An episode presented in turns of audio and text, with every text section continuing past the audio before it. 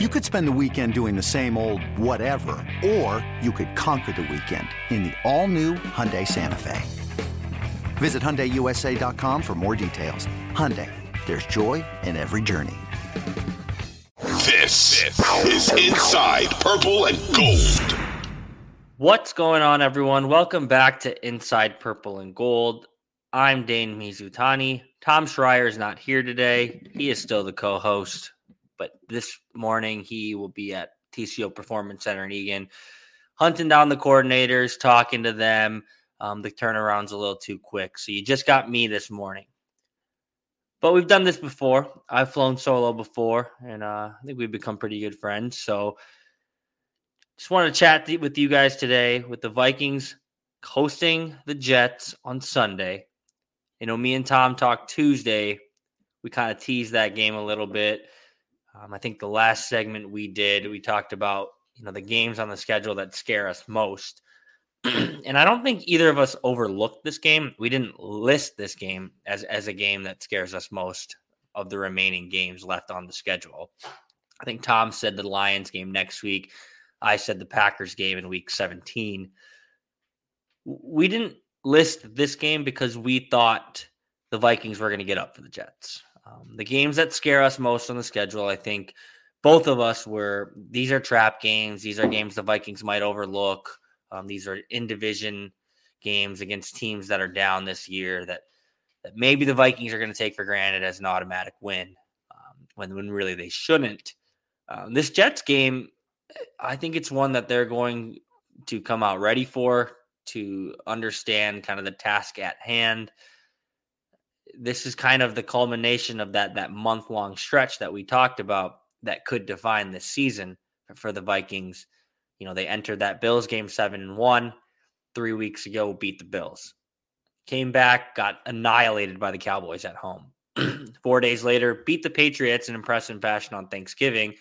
And here we are about nine, ten days after that, heading into the Sunday night game or the Sunday afternoon game. It didn't get flexed. It should have um, instead, we'll have to watch Dallas versus Indianapolis on Sunday night. Um, the the Vikings Jets game seemed like a natural, you know, candidate to get flexed. Um, the Vikings at nine and two, the Jets impressively at seven and four. Um, I think a lot of people forget um, that the Jets are not this walkover, pushover team anymore. Um, that's why I'm excited for this weekend's game. Um, I think Sunday will be a good test for the Vikings. Another opportunity for them to kind of put a signature win on their resume. They don't really have they have signature wins to this point. That's uh, you know the Bills game, the Patriots game on Thanksgiving, but they don't have a signature victory in which they've just dominated from the onset. Um, I think that is possible this weekend. I think that's something the Vikings should shoot for this weekend. I think when you're hosting a team like the New York Jets at home, and and I'll get into Mike White in segment two. I want to talk about that. Um, but Mike White's the starting quarterback of that team. He's got a lot of hype around him right now after replacing Zach Wilson last week, playing really really well against the Bears. Um, I think he's getting a little bit too much hype for what he did against the Chicago Bears, considering the Bears had I think maybe one NFL player in their entire secondary. Um, a lot of injuries there. They're basically putting that thing in reverse right now, trying to get a high draft pick to to surround Justin Fields with. so the defense left a lot to be desired last week for the Chicago Bears, but Mike White lit them up. Um, so I think he's gotten a lot of hype this week. But if you're a Vikings team hosting the Jets, hostile environment against a guy in Mike White who maybe is a good quarterback, maybe isn't. Um, I think this is a game you should look at as, like I was talking about, a game where you finally put together a full 60 minutes and you, from the opening kickoff to the final buzzer, dominate the game. Um, that's on the table this weekend for the Vikings. It's what they should be shooting for. The biggest matchup this weekend, though, I know I just did a little tease to the Mike White segment that we're going to talk about.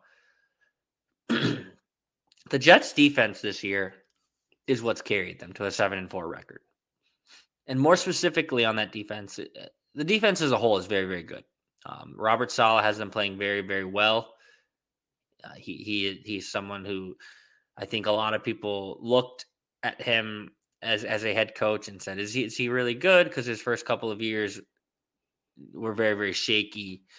Um, but, but the Jets as a whole were kind of a disaster to walk into. So defensive minded coach and Robert Saleh has the entire defense playing well.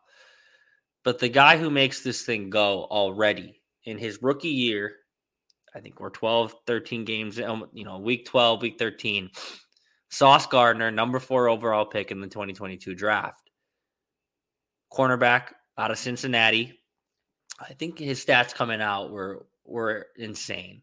He like didn't allow a touchdown last year throughout college. Not sure he allowed many touchdowns in, in his entire college career. Basically, just took away one half of the field in college um, as a six foot three, two hundred pound specimen. Um, you know, for Cincinnati, and has come right to the NFL and done the same thing. Uh, Sauce Gardner, as crazy as it sounds, has established himself as one of the best cornerbacks in the league already. Um, there are some people that think he is already the best cornerback in the league by himself. Pro Football Focus has already, you know, the stats that they do, the analytical breakdowns that they do, um, have deemed Sauce Gardner the best cover corner in the NFL already um, with what he's done with his body of work so far. Um, he's a lot. He hasn't allowed a touchdown reception on him, you know, in man coverage or where he's the closest defender since week two. Um, that was to Amari Cooper in the Cleveland in the game against the Cleveland Browns. And if you go back and watch that that touchdown, I watched it this morning. Um, it's technically Sauce Gardner's fault, or I think that's he gets the blame for that. Um, but it's a gray area. Um, there, I think he passed him off to a safety, and um, it wasn't like he just got beat one on one. I'm heaping all this praise on Sauce Gardner because he's going to shadow Justin Jefferson this weekend. Um, and that's a matchup I think everyone needs to be privy to heading into the Sunday game and in a matchup that over the course of the Sunday game, if you don't know who Sauce Gardner is, um, if you don't know who Sauce Gardner is, you're probably more of just a casual Vikings fan um, because he's already established himself as a household name. But if you don't know who Sauce Gardner is, you will you know, by Sunday, three o'clock, um, after he's had three hours to go up against Justin Jefferson. Cannot wait for that matchup. That is, I think, and I don't know if it's fair to say that's where the game is going to be won because I think there is a world in which Sauce Gardner bothers Justin Jefferson and other players on the Vikings step up, whether it be Dalvin Cook, Adam Thielen, TJ Hockenson, who me and Tom Schreier talked a lot about in, in Tuesday's episode it, it's something where we look at this matchup as this could decide the game. And we say that because it's two superstars going up against each other. Um, I think the Vikings have a little more to give offensively, even if you are able to bother Justin Jefferson. But that matchup right there, I think, is is, is the the key one you know, to the game this Sunday and something that I think will be worth kind of the price of admission at US Bank Stadium. Just watching Justin Jefferson and Sauce Gardner go at it, you know, here and there every play.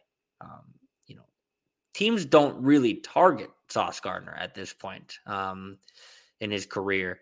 It, it, it's not as much as as Darrelle Revis, where you know it was Revis Island. He was getting one, two targets a game you know, Sauce Gardner here and there will will get you know a game three targets, five targets, seven targets. Um, but as I was mentioning, he doesn't allow a lot of yards um, against the Bears. One catch for 31 yards against the Patriots, two catches for, for 19 yards. Against the Bills, that was Stefon Diggs. He shadowed him most of the game, one catch, 45 yards. Patriots, this is a funny stat, two catches for, for negative four yards. All of these things I'm listing are when Sauce Gardner is the closest guy in coverage, when it's his man.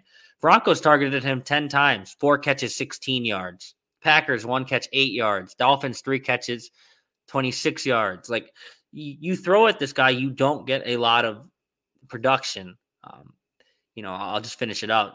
Steelers, two catches, nine yards. Bengals, two catches, 51 yards. Browns, four catches, 33 yards. In the Ravens, one catch, eight yards. So if you throw his way, you know, to this point, it doesn't look like you're going to get a lot of production out of it. Um, those stat breakdowns brought to you by Bring Me the Sports. Joe Nelson wrote a, wrote a good article about Sauce Gardner and, and Justin Jefferson. Go give it a read. he did a lot of the digging for those stats. Um, and I think that was helpful to kind of show the impact that he's had, Sauce Gardner's had um, to this point in the season.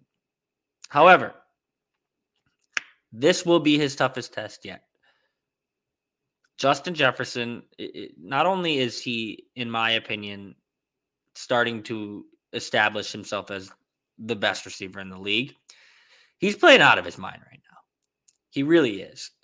Um, he was he was outstanding on on Thanksgiving against the Patriots. Really willed the Vikings to that game. And I know Kirk Cousins played very very well in prime time. I would say arguably his best performance in prime time since he's been a member of the, the Minnesota Vikings. But Justin Jefferson is someone who makes this offense go. It, it, he is someone who is playing at such a high level right now that I think you almost assume he's going to go for 100 yards week in and week out. I mean, when he doesn't, um, it, it's almost a surprise.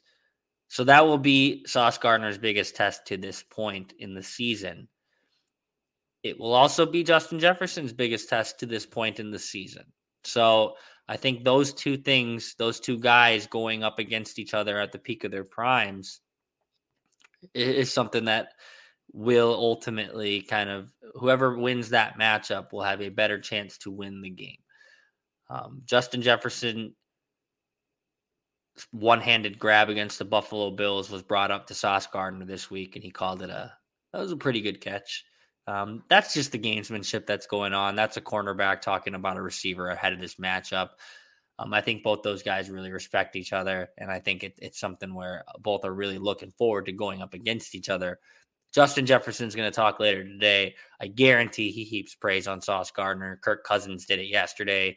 Um, just kind of unfathomable how how good a young player can be so fast. Um, that was Kirk Cousins' kind of message um, about Sauce Gardner. So th- there's not enough superlatives to to kind of talk about how good this kid is already.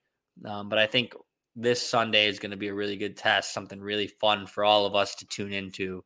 Um, and I can't wait to get there um, and, and see. Um, the Jets as a whole, as I mentioned, though, good defense um, across the board. Um, so it's certainly not something the Vikings can take lightly as okay, it's just a JJ versus Sauce Gardner matchup. Um, if they do that, if they don't respect this Jets defense as a whole, Kirk Cousins is going to end up on the ground quite a bit, like he did against Dallas two weeks ago. So Vikings, they're preparing for for a tough grinded out game against the Jets. It's, I think all of us are kind of excited for the same thing. Um, but I think the Vikings should look at this game as one where they can finally kind of put their foot on the gas from the beginning, not take it off, and just kind of drive away with with with a with a impressive victory where they control it from opening kickoff to the final buzzer. Something they haven't done yet. It's something I think is on the table this weekend. Um, and I think the Justin Jefferson Sauce Gardner matchup is going to play a big role in whether they're able to get that done.